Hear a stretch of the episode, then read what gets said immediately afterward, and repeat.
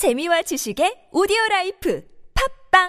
여보, 차 안에서 담배 좀 안 피울 수 없어요? 냄새가 나서 살 수가 없어요. 내 차에서 내가 담배도 마음대로 못 피우냐? 내려! 이래서 아빠가 만들었습니다. 파파메이드. 여보, 냉장고에서 왜 이리 쾌쾌한 냄새가 나죠? 내가 냉장고 청소할 시간이 어딨어? 그래서 아빠가 만들었습니다. 파파메이드. 천연 세라믹 성분을 이용해서 인체에 전혀 해가 없습니다. 효과도 탁월합니다. 파파메이드.kr. 탈취제라 부르기에는 미안한 새로운 개념의 탈취제 파파메이드를 검색하세요.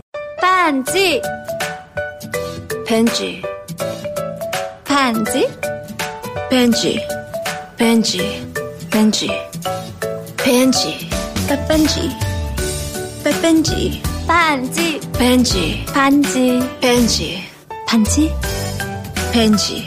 오빠 나랑 무슨 게임 할 거예요? 벤지. 벤지, 벤지, 벤지. 빤빤지, 빤빤지. 아이 옷 매번 크게 사야 할까? 다양한 옷을 저렴하게 입힐 수 없을까? 세탁 지옥에서 벗어날 수 없을까? 이제 리틀 런웨이로 해결하세요. 전문가가 엄선한 옷들이 도착하면 횟수 제한 없는 교환으로 매번 새로운 옷을 만나볼 수 있습니다. 옷이 더러워지셨다고요? 교환 신청 버튼만 클릭하세요. 한 벌의 구매 혹은 12벌의 리틀 런웨이. 이제 사지 말고 리틀 런웨이.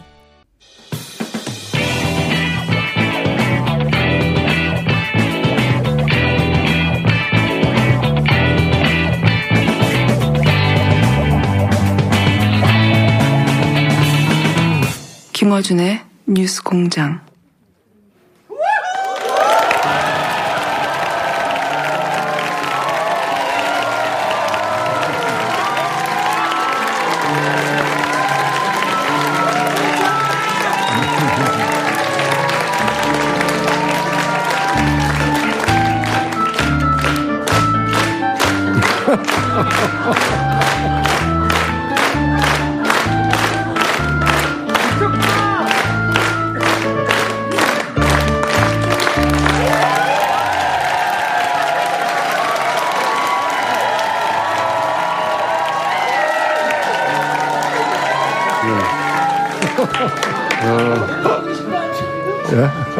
지금 라디오는 물론 TV에서 TV로도 생중계 되고 있고, 방금 전 저희 PD가, 책임 PD가 포털에서 실검 1위를 하고 있다고 뉴스공장은.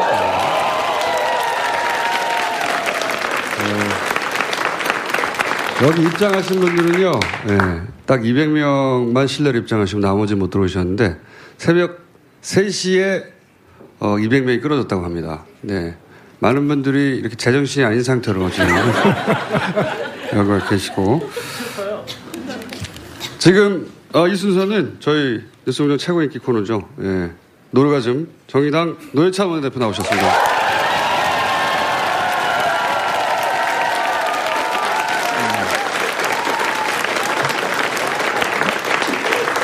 새벽 3시에 줄을 서려면 어제 밤에 오신 분들이 있거든요. 예, 그렇죠. 예. 가족은 누가 지키냐고요. 제가 이렇게 새벽에 이렇게 많이 올 줄 모르셨죠? 예, 알면 이상한 거죠. 예, 이게, 저는 그런 사이 들어와서 보니까 왜 이게 기네스북에다가 이 시간에 공개 방송하는 거는 아마 세계적으로도 유례 없을 것 같은데, 세계사적으로도 유례 없고, 기네스북에 신청하면 아마 기록으로 공인받지 않을까 생각됩니다. 그 말씀 하시니까, 다음 공개 방송은 말이죠. 기네스 측에다가, 신고를 하고, 예. 세계 신기록에 도전하는 것으로. 예. 근데 이제, 오늘 이 자리에 못 오셔서 이 장면을 못 보시는 분들에게 설명을 드리자면, 안에도 200여 명, 밖에는 더 많은 분들이 서성이고 계세요. 예. 기괴한 장면입니다.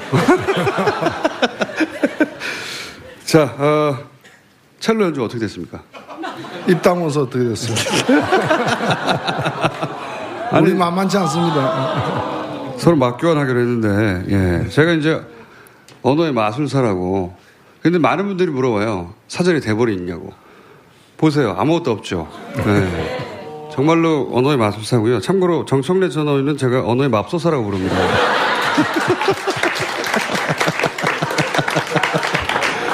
네. 양극단의 쌍벽을 이루는 분인데 정청래 전 의원은 안 웃긴 걸 웃기다고 막 주장하는 분이죠. 예, 자 오늘도 지난 한 주간 있었던 여러 가지 사건에 대해서 예, 촌촌살인을 일단 1주년 덕담 한번 해주세요.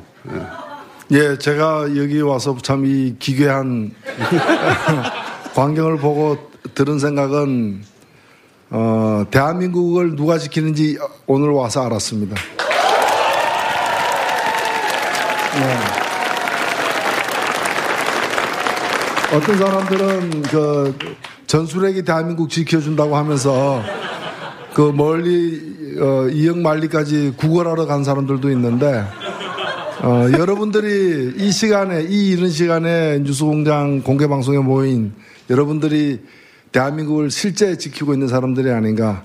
오늘 이게 대한민국을 지켜왔던 보이지 않던 얼굴들이 오늘 커밍아웃 됐다 이렇게 생각됩니다.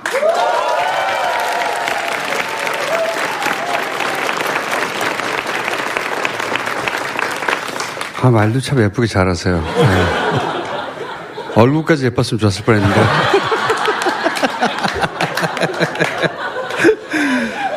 자 오늘은 제가 언어의 맙소사 역할을 하겠습니다. 허위 사실로 인한 명예훼손이라는. 허위 사실에 의한 혹은 명예훼손 혹은 사자 명예훼손 말씀하시니까 생각나는 게 정진석 전 원내대표가 이제 부부싸움 끝에 목숨을 끊었다 이렇게 노무현 전 대통령에서 대해서 얘기했지 않습니까?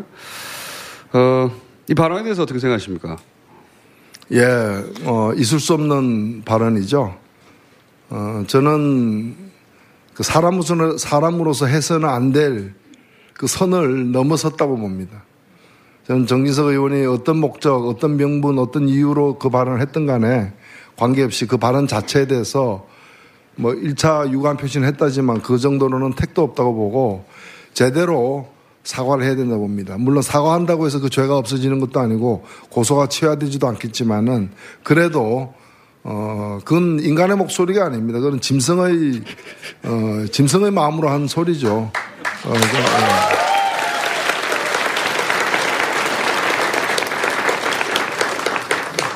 본인이 총대를 맺는지 관련해서 많은 이야기를 했어요. 예를 들어서 문학의 블랙리스트에 대해서 문성근 김미화 씨에 대해서도 뭐라고 했냐면 밥을 굶었나, 린치를 당했나, 징역을 살았나 왜 이렇게 호들갑을 떠냐는 취지의 이야기죠.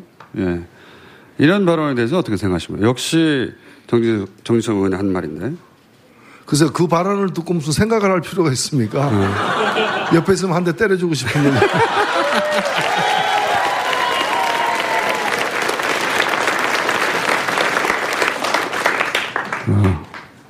노 의원님이 이제 소송을 당하시겠군요. 공개적으로 폭력 행사를 암시했다고. 그러면서 또 뭐라고 그랬냐면 저는 이 대목이 가장 뭐랄까요. 지금 말씀하신 맥락선상에서 말도 안 되는 얘기라고 생각하는데 노무현 전 대통령 유서 마지막에 누구도 원망하지 말라고 하지 않았냐. 예. 역시 정진석 의원이 한 이야기입니다. 아니 지금 문제의 발단은 우리가 뭐 매일매일 소식을 접하고 있습니다만은 그 이명박 정부 시절에 있었던 그 국정원을 동원한 그 이른바 이제 국정농단 사건이죠. 우리 국민들의 어떤 인권을 침해하고 법을 어겨가면서 한 그 불법행위가 최근에 와서 그 구체적 증거들이 사실들이 드러나기 때문에 그거에 대해서 이제 수사를 진행 중인데 그걸 왜 노무현 대통령을 끄집어내가지고 이걸 갖다가 가로막느냐는 거죠. 말이 안 되는 얘기죠. 그래서 자신들의 어떤 범죄행위 또 잘못들이 드러나는 걸 두려워가지고 뭐 이 온전한 정신으로 할 수 없는 그런 온갖 저 폐악질들을 지금 하고 있다고 저는 그렇게 봅니다. 이게 의도가 있는 거겠죠? 네.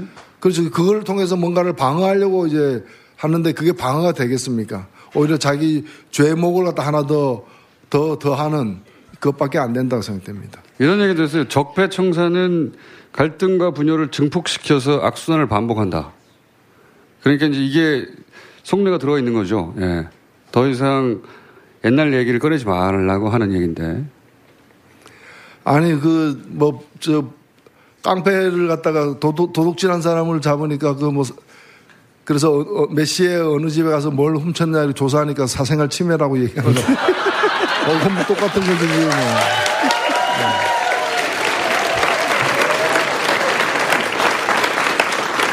아니, 아직도 공소시효가 남아있는 범죄 행위에 대해서 또 그것도 간단한 범죄 행위가 아니라 국가 권력을 갖다가 사적으로 동원한 그런 이제 심각한 국기문란의 수준의 어떤 범죄 행위를 수사하고 있는데 그걸 가지고 적폐다, 국민을 분열시킨다,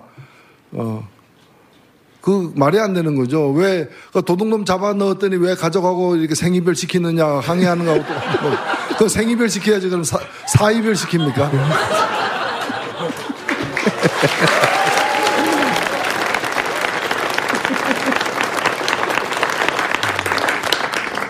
이런 이야기는 이제 그쪽 진영에서 전방위로 터져나와요. 장제원 의원도 노무현 상여를 부여잡고 한풀이 하는 걸 중단해야 한다. 이렇게 얘기했거든요. 아니, 그러니까 참, 자신들의 어떤 심각한 도저히 어떤 변명할 수 없는 그런 치부들이 또는 과거의 범죄 행위들이 드러나니까 그걸 자꾸 이제 노무현 전 대통령의 억울한 죽음에 대한 어떤 보복이다라는 식으로 이걸 갖다가 폄훼하는 거죠. 그걸 통해서 결국 노리는 거는 뭐냐. 결국 노리는 거는 이 자신들의 어떤 범죄 행위를 갖다가 물타기해가지고 덮자는 거죠. 여기에 넘어가서는 저는 안 된다고 봅니다. 알겠습니다. 예. 이거 어떻습니까? 김명수 대법원장 인준안이 이제 천신만고 때 통과가 됐습니다. 예, 통과가 됐고, 그런데 이제 국민의당이 역할을 한 건 사실이고요. 근데 인준 직전에 당내 중진들로부터 대표가 입장을 내놔야 된다, 가부간에. 이런 요청을 받았어요. 근데 마지막까지 입장 정리 안 하고 모호하게 갔거든요. 왜 그랬다고 보십니까? 안철수 대표가? 저는 제가 추측, 상황을 보면은 대법원장을 김명수 대법원장 후보가 대법원장 되어야 된다라고 찬성하는 입장이 있으면 그런 태도를 취할 수가 없어요. 근데 반대하는 입장이었다면 그런 태도를 취할 수밖에 없어요. 반대한다고 노골적으로 얘기하면은 그것도 후폭풍을 또 이렇게 맞아야 되기 때문에 반대는 하면서 후폭풍을 맞지 않으려고 하다 보니까 애매모호한 태도를 취하고 있는 게 아니냐. 근데 이걸 마치 무슨 자유 투표가 아주 정당한 것처럼 얘기하는데 저는 묻고 싶어요. 대법원장이 누굽니까? 삼권분립의 한 축이잖아요. 대통령 다음이잖아요. 그럼 대통령 선거 때도 그러면 자유투표했어요? 국민의당 대통령 선거 때 자유투표했어요? 누구든 누가 돼도 좋다. 그리고 누굴 찍어도 당원의 권리다. 그러지 않았잖아요. 국민의당은 안철수 찍으라고 그렇게 얘기한 거 아니에요. 그때 그러면 이제 대법원장을 또 임명하면서 이 사람이 부적격자면은 강하게 이유를 대면서 강하게 반대를 해야 마땅한 거죠. 그게 책임 정치죠. 그리고 그게 합당한 사람이면 합당하다고 얘기를 해야 되는데 대법원장을 임명하는 그 중요한 순간에 합당한지 아닌지 나는 모르겠다. 누가 돼도 그거는 국민의 뜻이다. 이렇게 얘기하는 것처럼 무책임한 행위가 어떻게 있어요. 저는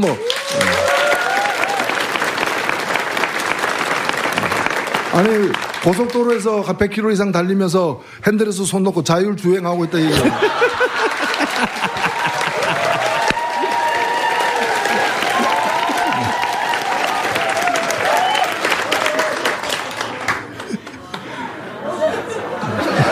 그런 표현이 어떻게 갑자기 생각나죠? 아, 저도 방금 들었어요.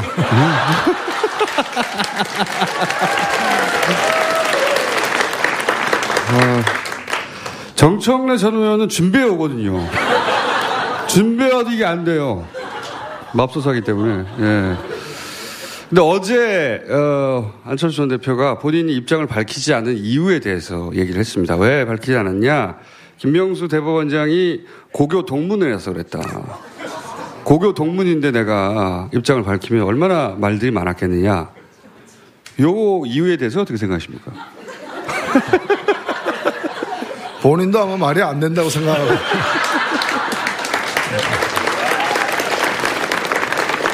아니, 고교 동문, 이 대법원장 문제에 왜 고교 동문이 튀어나옵니까? 부산고 3년 선배로. 사법부의 지금 심각한 상황이나, 그, 이, 뭐, 대법원장, 기존 대법원장에 대한 그 일선 판사들의 불신이 굉장히 드높습니다. 각종 여론조사를 통해서 확인되고 있는데, 이 심각한 상황에서 새 대법원장이 과연 적격자냐 아니냐는 어느 때보다도 관심이 지금 모아져 있는 대목인데, 여기서 뭐 고등학교 동창이냐 아니냐, 아, 그런 식으로 따지면은 그, 이번 대법원장도 그, 저하고도 같은 그 동창에 속해 있어요.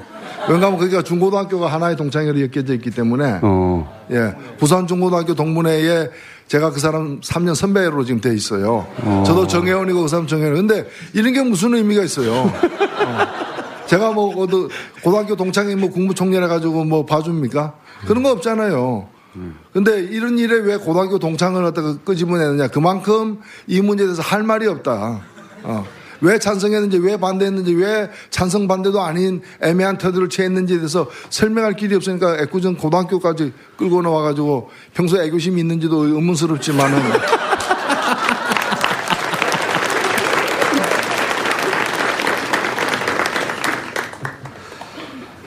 이건 어떻습니까?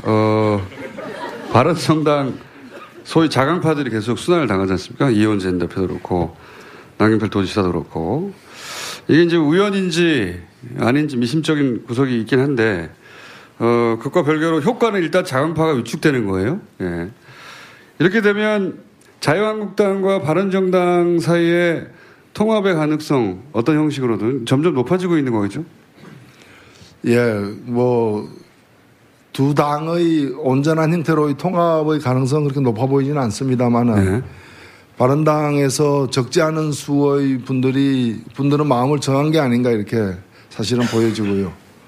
그래서 그것이 생각보다 좀 당겨져서 지방선거 앞에 그 실현될 가능성도 있고, 어찌 보면 지금 정당 구조 자체가 대부분의 정당들이 굉장히 불안정한 상태에 놓여 있습니다. 지금 뭐 제가 볼 때는 뭐 민주당과 정의당 빼고는 뭐 자유한국당 같은 경우에는 사실은 이게 정치적으로는 이미 파산 선고를 받은 부도가 났는데 회사가 계속해서 이제 사장이 출근하고 있는 네, 그런 상태죠. 이게 아니 박근혜 지금 정권이 교체된 게 아니라, 제가 여러 번 말씀드립니다만 정권이 교체된 게 아니라 박근혜 정권이 붕괴된 거거든요. 그러면 그 정권을 떠받쳤던 그 당도 따라서 이 없어져야죠. 없어지고 새롭게 출발하든가 이렇게 돼야 되는데, 지금 부도가 나고 파산당했는데도 계속해서 출근하고 아니 공장에 불 킨다고 공장에 돌아갑니까? 그런 상황이고, 그 다음에 국민의당 같은 경우에는 민주당에서 나왔는데 지금 바로 그 나온 상태잖아요. 그리고 그 대선을 위해서 나왔는데 대선이 끝났잖아요. 그 다음 대선을 지난번 대선과 같이 치를 어떤 생각들이 확고한 것도 아니기 때문에 언제 돌아갈까, 언제 뭐 어디로 갈까, 이게 굉장히 방황하고 있는 그런 집단인 거고, 바른당도 마찬가지죠. 저는 바른당과 같은 당이 과거의 어떤 낡은 보수의 틀을 벗어나고 좀 새롭게 보수가 출발하는 시발점이 되길 바랬지만은, 아직은 보면은 뭐 그냥 이제 시발점이 그냥 점만 있는 예, 그냥 점으로만 존재하는 예, 뭐 그런 상태이기 때문에 뭐 안타깝게도 이런 상황이 다음 총선까지 굉장히 이제 그 한국 정치를 좀 유동적으로 만드는 그런 상황이 아닌가. 그 속에서 지금 말씀하신 뭐 자강파, 무슨 파 뭐 이런 얘기도 나오고 있다 이렇게 보여집니다. 바른정당과 국민의당 간의 연대를 모색하는 분들도 꽤 있습니다. 최근에 국민통합포럼이라고, 예, 바른정당 내 일부 그리고 국민의당 의원 일부 간에 정기적으로 모여서 연대를 모색하는 모임을 만들었거든요. 그것도 뭐 점과 점이죠. 그래서 이어보니까 그냥 선이죠. 면이 아니고.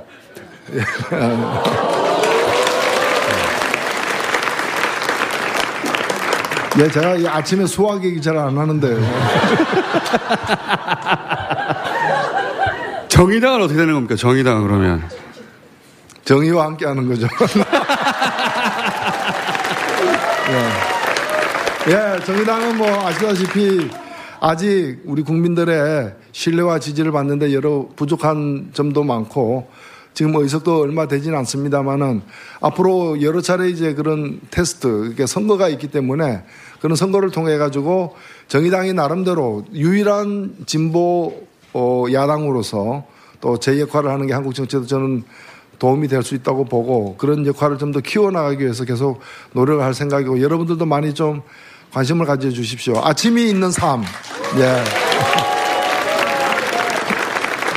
아니, 막 박수 치지 마시고요. 통상은 저녁 있는 삶이라고 하는데 방금은 아침이 있는 삶이라고 하셨어요. 아침이 있는 삶이라는 거는 뭔가 하면 아니 저녁에 있는 삶은 그 자체로서 굉장히 소중하고 여전히 중요합니다. 다만 그럼 아침은 뭐냐. 아침이 괴로운 분들 많아요. 아침에 출근할 곳이 없는 사람들. 예. 아침에 출근하더라도 지긋지긋한 직장에 가는 분들. 예. 그나마 뭐 아침에 또 공개 방송이 매일 있는 것도 아니기 때문에. 예. 그래서 아침이 행복한 사회, 아침이 행복한 나라. 아, 이거 우리가 좀 가야 될 길이 아닌가 저는 그렇게 생각합니다.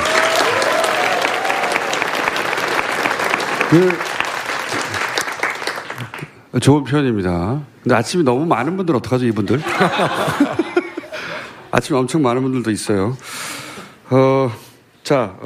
마지막으로 이거 하나만 더 여쭤볼게요. 시간이 벌써 다 됐어요? 네. 최근 이제 블랙리스트 관련해서, 황석영 씨, 소설가 황석영 씨도 포함됐을 줄 몰랐습니다. 김미화 씨, 뭐, 그 외에 많은 분들이 등장하고 있는데, 노회찬 의원은 왜 여기 안 나오죠? 저쪽도 포기했겠죠, 뭐. 블랙리스트에 올려도 소용없다, 뭐, 이런. 그래서 저는 그런 얘기를 하고 싶어요. 이미 뭐, 그 사람들이 집권할 가능성은 앞으로도 없겠지만은, 그 쉽게 포기하면 안 된다, 이제. 제가 그 이명박 정부 때 일로 기억나는데, 그때 군대 내에서 이렇게 반입되는 도서에 대해서 금지도서 목록을 만들었어요. 일종의 도서 블랙리스트인데 시중에 팔고 있는 책까지 다 이제 거기다가 우리가 흔히 얘기하는 양서 이런 책까지도 막 그 금지도서 목록에 넣어가지고 그때 출판사들이 굉장히 좋아했어요. 그것 때문에 사람들이 갑자기 뭐 교보문고 같은 데 가가지고 그 교보문고에서는 그 목록에 있는 책만 따로 모아가지고 찾는 사람들이 갑자기 많아지니까 그 코너를 따로 만들고 있는데 제가 그때 어떤 교수님 한 분을 만났는데 그 교수가 굉장히 막 그 블랙리스트 사건에 대해서 규탄을 하는 거예요. 그러더니 나중에 이제 얘기를 자세히 들어보니까 자기가 그래도 괜찮은 책 여러 권을 썼는데 한 권도 없더라 그 리스트에. 그놈들이 그렇게 무능하다. 좋은 책도 못 알아보고 리스트에 안 넣었다 이제.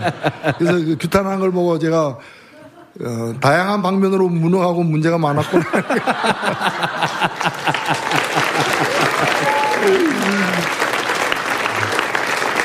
근데 리스트에는 없으시지만 본인이 겪은 일은 상당하잖아요, 사실은. 아, 그렇죠. 저는 뭐, 제가 직접 겪었던 그 이른바 떡값 검사들을 폭로한 걸로 이제 삼성 엑스파일 사건의 재판에도 저는 관여했다고 봅니다. 그, 뭐, 김영한 그 메모, 김기춘의 발언으로 나오는 그런 메모에도 보면은 그 구체적으로 이제 재판부 판사 이름까지 검명하면서 대법원 판사 이름까지 검명하면서 이 청와대가 관여한 흔적들이 나오지 않습니까? 아직 뭐 저는 언젠가는 그런 이제 증거들도 100일 하에 이렇게 드러나는 그런 날이 올 거라고 보여지고요. 그래서 음으로 양으로 다 관여가 돼 있으리라고 생각됩니다. 사실 노회찬 전이 아니죠, 현이죠. 제가 전 의원 시절을 얘기하려다 보니까 전에는 전이었습니다. 진짜 고생 많이 하셨어요. 제가 가까이 지켜봤는데 어쩜 그렇게 괴롭히는지 꼼꼼하게 붙어가지고 대표님을 정치일선을 복귀하지 못하도록 하는 모든 수단과 방법을 다 강구해서 괴롭혔죠. 예. 그러나 다시 살아나서 누구의 도움도 없이 혼자 스스로 살아나서 다시 저희 앞에 와서 정청래 의원과는 다르게 언어의 마술사 역할을 해주고 계신 노회찬 오늘 박수 부탁드립니다. 네, 감사합니다.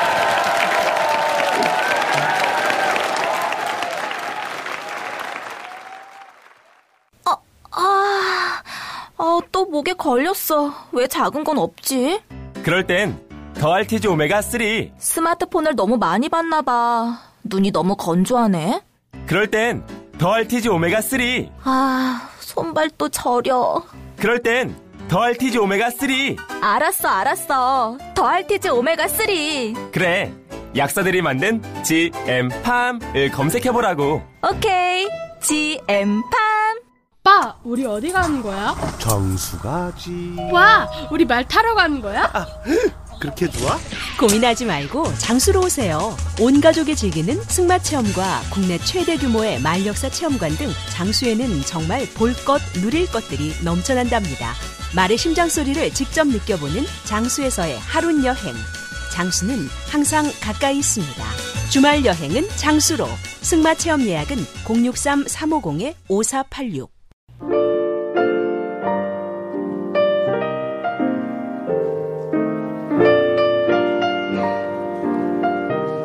자, 불친절한 AS. 오늘도 공개방송 중인데 문자가 많이 왔습니다. 근데 밖에서 못 들어오신 분들이 불만 문자를 많이 보내주세요. 새벽 4시에 왔는데 잘렸다. 예, TBS 사장은 각성하라 뭐 이런 거. 잠실 운동장으로 잡아라 다음에는 이런 얘기 많습니다. 상암동에 근무하는데 서 있을 자리가 없어서 할 수 없이 사무실로 컴백했어요. TBS 사장님 나빠. 실물이 더 낫다고 강요당하고 있어요. 예. 예. 자, 그리고 물리적 거리 때문에 가지 못해 무너지는 이 마음, 캐나다 동부에서 듣고 있습니다. 치앙마이에서 듣고 있습니다. 애들 아침 준비해야 하는데 노회찬 순서라 자리를 뜰 수 없어서 애들 그냥 보냈어요.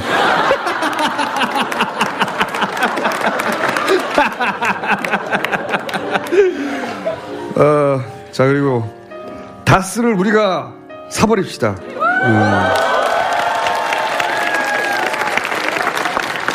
구체적인 방법을 만들어서 빨리빨리 알려주세요. 예. 그리고 저 운전하면서 같이 함성을 지르고 있어요. 이분 정신 좀 차리셔야 되겠네요. 자, 다음 게스트가 있기 때문에 문자를 많이 왔는데 여기까지만 소개하겠습니다. 예. S 여기까지입니다.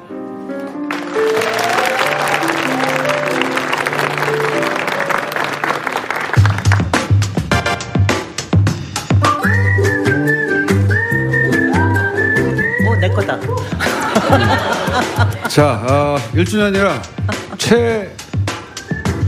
최장기 패널 첫 방송부터 함께 하신 두 분을 모셨습니다. 자, 김진애 박사님 나오셨습니다. 네. 고맙습니다. 반갑습니다. 그리고 최다 출연자예요. 맞아. 저 없을 때 진행도 하는 첫 수업부터 함께 해온 양지열 변호사 나오셨어요. 안녕하세요.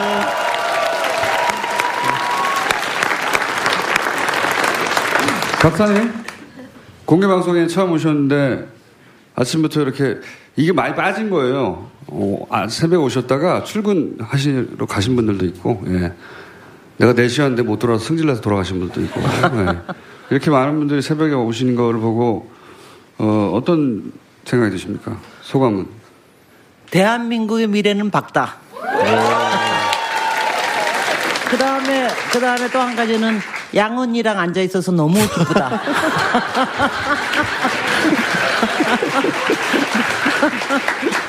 아, 양지열 변호사를 양언니라고 부르세요? 아니, 제가 부르는 게 아니라 다들 그렇게 부르던데. 양언니. 왜 양언니죠? 아니, 모든 인간 속에는 남성성, 여성성이 있는데, 예. 여성성, 아주 좋은 여성성, 예. 이런 거를 아주 잘 갖추시고 잘 표현을 하시고 몸매가요? 굉장히 영광으로 생각하셔야 됩니다. 자, 몸매에 여성성이 있는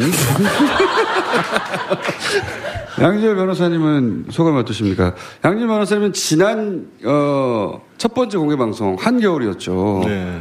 그때는 이제 탄핵 정국 한가운데라 그리고 첫 공개방송이라 사실 지금보다 훨씬 추운데 더 많은 분들이 오셨어요. 네. 완전 제정신이 아닌 상태거든요. 근데 그때도 참석하셨는데 두 번째 공개 방송에 안 잘리고 나오시니까 기분이 좋았어요. 그러니까 저는 항상 뭐 제가 주체적으로 뭘 해서가 아니라요.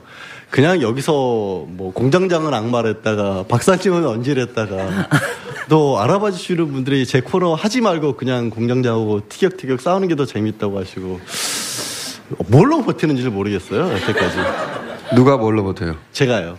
어떻게 버티는지를 모르겠어요. 아, 네. 몸매로 버티고 있는 거예요? 이 모멸감을 견디며 왜 내가 계속 방송을 하는가 그런 거예요? 모멸감을 못 느끼는 건가? 둔한 건가 사람이? 아니지. 뭘까요? 좋은 거지.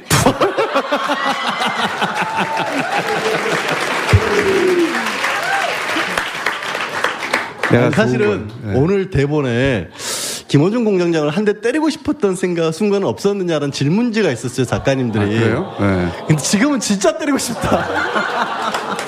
이건 진짜 때리고 싶다.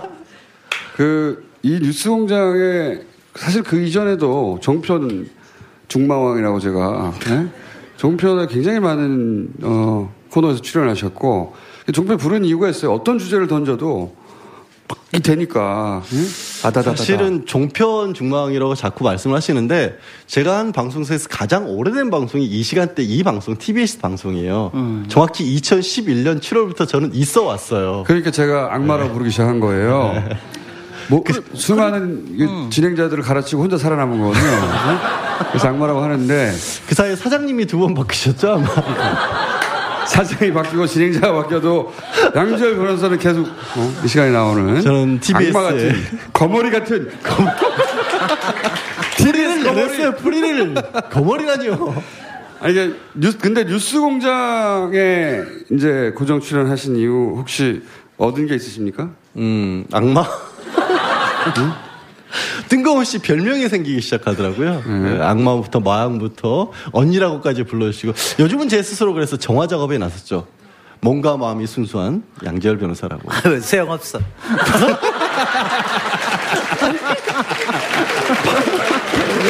아니 박사님 이렇게 배신을 하시면 어떡해요? 아니 저는 뭐 너무 신나는 게 제가 누구랑 달리 별로 훔쳐본 적이 없는데 안녕 스틸러 너 얼마나 근사해. 이 정도는 만들어야지. 할 말이 없습니다. 박사님은... 저도 얻은 거 있습니다. 저기 김진애가 보통 굉장히 무겁고 어렵고 거북하고 막 뭐 멀고 막 그랬는데 남자인 줄 알고 남자인 줄 알고 여기 와서 일단은 제가 남자인 듯 남자 아닌 여자라는 게 확실해졌고 그 다음에는 이제 저의 이 깜찍함과 저의 귀여움과 저의 발랄함을 발굴해 주신 김어준 공장장님께 감사드립니다.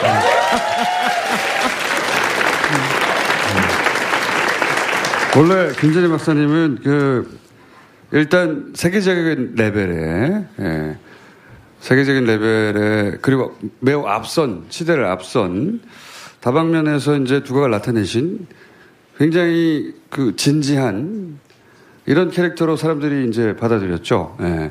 그래서 좀 두려워하고, 무거운 주제가 있을 때 부르고, 뉴스공장에 나와서 15세 소년 정도의 감수성이 있다는 걸 세계 만방에 알리게 되었고요. 예. 양지열 변호사는 그냥 15세라는 게 알려졌죠.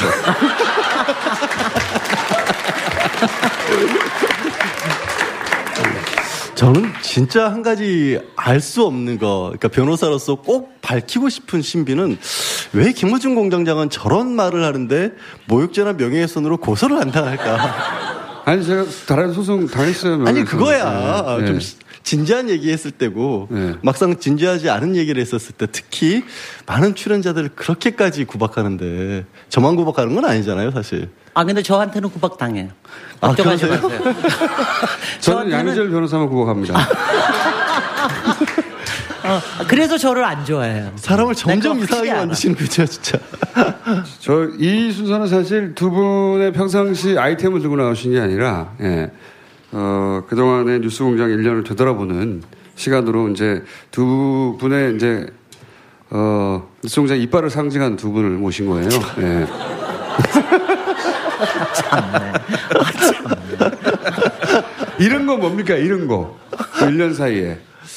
1년 사이에 잃어버린 거? 예, 뉴스공장, 사실 뉴스공장에 나오기 전까지만 하더라도 양지열 변호사가 수많은 프로그램에 나왔지만 양지열 이름 아무도 몰랐어요.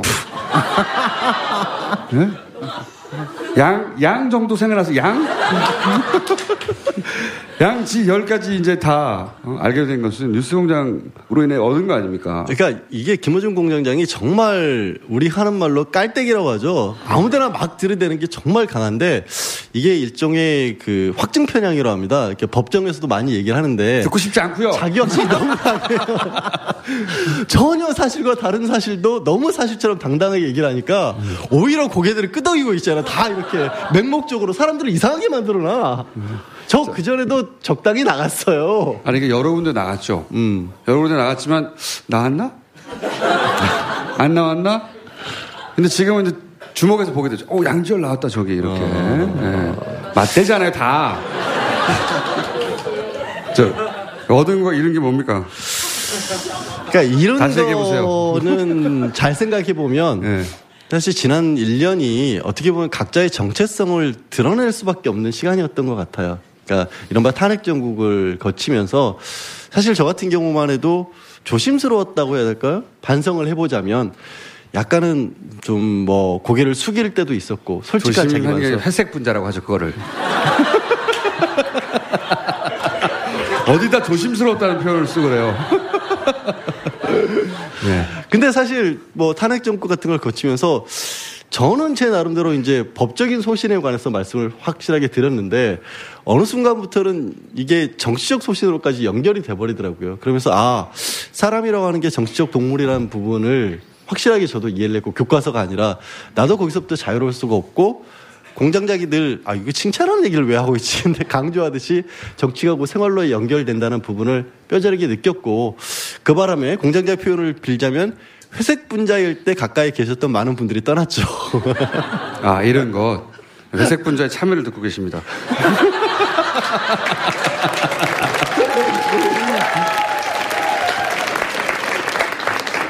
혹시 가족이 좋아하는 순간 없었어요? 뉴스공장에 나오고 나서 사실 공장장이 어떤 사람인지에 가서 한 가지 폭로를 하고 싶은 게 있는데 가족 중에 공장장 팬이 오랜 팬이 있어요. 그래서 오랜 팬이 있었는데 이건 제작진도 모르는 얘기인데 왜 그런지 모르겠는데 공장장의 오랜 팬이었던 제 동생이 선물을 전해달라고 해서 꽤 좋은 선물을 전해줬거든요. 그때 공장장이 딱 뭐라고 했는지 알아요? 보통은 그런 얘기하면 상식적으로 고맙습니다 내지는 뭐 이런 얘기를 해야 되잖아요. 동생이 여자예요?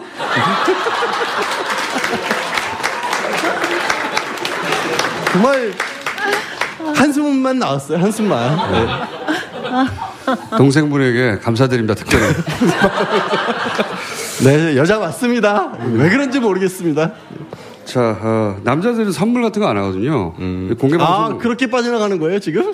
아니, 실제로 선물을 안 합니다, 남자들은. 공개방송 나와서 막 떠들고 그러지. 자, 박사님도 얻은 거 이런 거 있지 않습니까? 얻은 거 많죠. 일단은 내 목소리가 얼마나 근사한지를 제가 알았고. 오. 아니, 솔직히는 저도 목소리에 대해서는 굉장히 이게 말하자면은 조금 이제 컴플렉스가 있었는데 너무 세고, 예. 이렇게 강하고 그래서 했는데 이렇게 좋아해 주시죠. 그래서 제 목소리 캐릭터를 확실히 알았고, 그 다음에는 이제 김어준 공장장의 워낙도 좀 알긴 했지만은 그 감동하는 능력을 몇 번 했어요. 뭐 하나도 감동 안 한 척하지만 중간중간에 그 자기 자랑이잖아요. 중간중간에 물론 내가 김어준도 감동시켰다. 물론 내가 너를 감동시켰다. 그러니까 제가 강경화 장관 가지고 얘기할 때 또 광장에 촛불 집회 가지고 얘기할 때 또 지난번에는 용산공원 가지고 얘기할 때 이럴 때 이제 뭐 굉장히 제가 감동스럽고요. 그 다음에 또 잘 배워요. 지난번에 제가 프라이부르그 가지고 얘기했더니 금방 써먹더라고. 프라이부르그에서는 어쩌고 하면서. 이럴 때 굉장히 뿌듯합니다. 많이 얻었고. 아니, 왜냐하면은, 아니, 이거를 하나 알아야 되는데. 그런데 제가 또 당황시키기도 했습니다. 뭐 당황하는 순간에 여러분들 다 아실 텐데. 그래서 제가, 굉장한 프로젝트를 하나 가지고 있습니다. 김어준 공장장의 가상 딸 프로젝트라고 제가 가지고 있는 게 있어요. 저 혼자 막 진행하고 있는데 여러분들이 여기서 딸은 영어로 도터입니까? 아, 도터. 아, 그래서 이거냐면 딸을 가지면 굉장히 세상에 달리 보이기 때문에 그게 좀 부족해서 박사님이 제 딸 하시려는 거예요 지금? 아마 하여튼간에 굉장히 근사한 남자로 더 근사한 남자로 만들어 드릴게. 근데 저는 사실은 그 안에 이미 있는 것 같아요. 그럼요. 여기 보면 머리를 저렇게 하고 뭐 수염을 기르고 굉장히 자기는 고기 먹고 터프한 척하는데 어쩔 때 보면 되게 소심하고요, 되게 약해요, 네. 되게 여려요 사람이. 내가 언제 소심하죠? 되게 네. 겁이 많아요. 맞아요, 진짜 겁이 많아요. 그래서 움찔움찔할 때가 그 방송할 때도 보면 움찔움찔할 때가 보여요. 그리고 지난번에 심각하게 한번 진짜 삐진 적 있었죠. 나는 삐지는 걸 안 하는데. 제가 오음 질리게 교주 얘기했더니 얼굴이 붉어지더라고요. 아, 그거는 삐진 게 아니고요. 격분한 겁니다. 깜짝 놀랐어요. 제가 그 대사를 잊지는 못하는 게 가만히 살펴보면 제 얼굴은 얼마나 오목조목 귀여운데요 이러는데 뭘 맞아요. 정상이 아니야 다. 아니, 근데 실물로 보면 굉장히 근사합니다. 아니 근데 이 털보에 이거 하는 이유도 본인 안에 숨어 있는 이 정말 감성과 여성성을 감추기 위해서 저러는 거예요. 아니, 그러니까 저는 이제 문재인 대통령이 굉장히 괜찮은 게 정말 여성성과 남성성을 잘 이렇게 아우르고 계신 분인데. 뭐 김어준 공장장님도 가능성이 있습니다. 열심히 노력합시다. 자, 일주일을 맞아서 이 두 분을 모신 이유는 뭐냐면 오늘 하는 얘기 듣고 자를 것인지 말 것인지. 아무리 잘리겠다. 자, 두 분의 서로 칭찬을 좀 해보자니요. 비난과 예, 칭찬 플러스 비난을. 서로 저는 비난할 건 사실 없어요. 제가 이제 대리 진행을 두어 번 했잖아요. 네. 그때 이제 김진애 박사님 뵈면 저는 여기서 처음 뵀거든요. 근데 그래서 그 전에 선입견이 너무 없었어요. 뭐 아까 뭐 어려운 얘기만 하신다는 선입견이 너무 없는 건 뭡니까? 아예 없었어요. 네. 그래서 그 되게 호탕하시고 처음 뵀었을 때 말씀 잘하시고 정치도 하셨었고 사회경도 많았고 이런 분들이 좋게 말해서 노련하고요. 나쁘게 말했을 때 어쩔 땐 달았다는 느낌이 들 때가 있거든요. 근데 박사님은 진짜 저 딸내미 정도처럼 보일 때가 있어요. 미치겠다. 제 딸아이가 딱 초등학교 6학년인데 아주 좋은 의미에서. 그러니까 어떻게 사람이 저렇게 하고 싶은 일을 하시면서 여러 가지 일을 겪었는데도 마음속에 순수함을 잃지 않을 수 있는가라는 걸 몇 번 느끼고 아니, 정말 왜 말을 끌어요 사람을. 시간이 없어요. 네. 아니 저는 일단 양 언니가 좋고요. 왜냐면 제가 그 전에는 저도 양변이라고 불렀었거든요. 근데 이제 양 언니라고 나오니까 너무 좋더라고요. 그래서 제가 책도 막 드리고 막 그럴 정도로. 그래서 그리고 일단은 양 언니랑 같이 할 때는 중간에 막 깜빡이도 안 켜고 막 들어오는 거 없습니다. 그래서 가장 좋아하시는 코너는 뭡니까 뉴스공장에서? 아 그런 거 없지. 그런 거 없지. 뭐를 저거는 잘라야 되는데 이런 건 있지.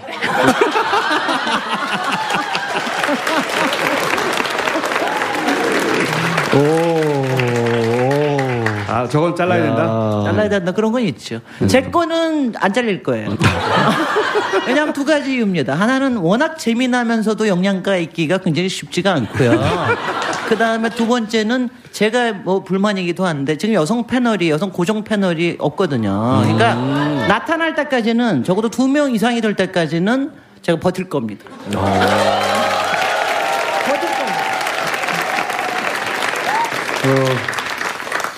중앙마가 제일 좋아하는 코너 뭡니까? 저는 불친절한 에이스를 되게 좋아해요. 불친절한 그러니까 에이스. 청취자분들이 어떤 생각을 하고 계시는지를 듣는 게 되게 좋더라고요. 진행하면서도 그게 가장 좋았어요. 그러니까 반응.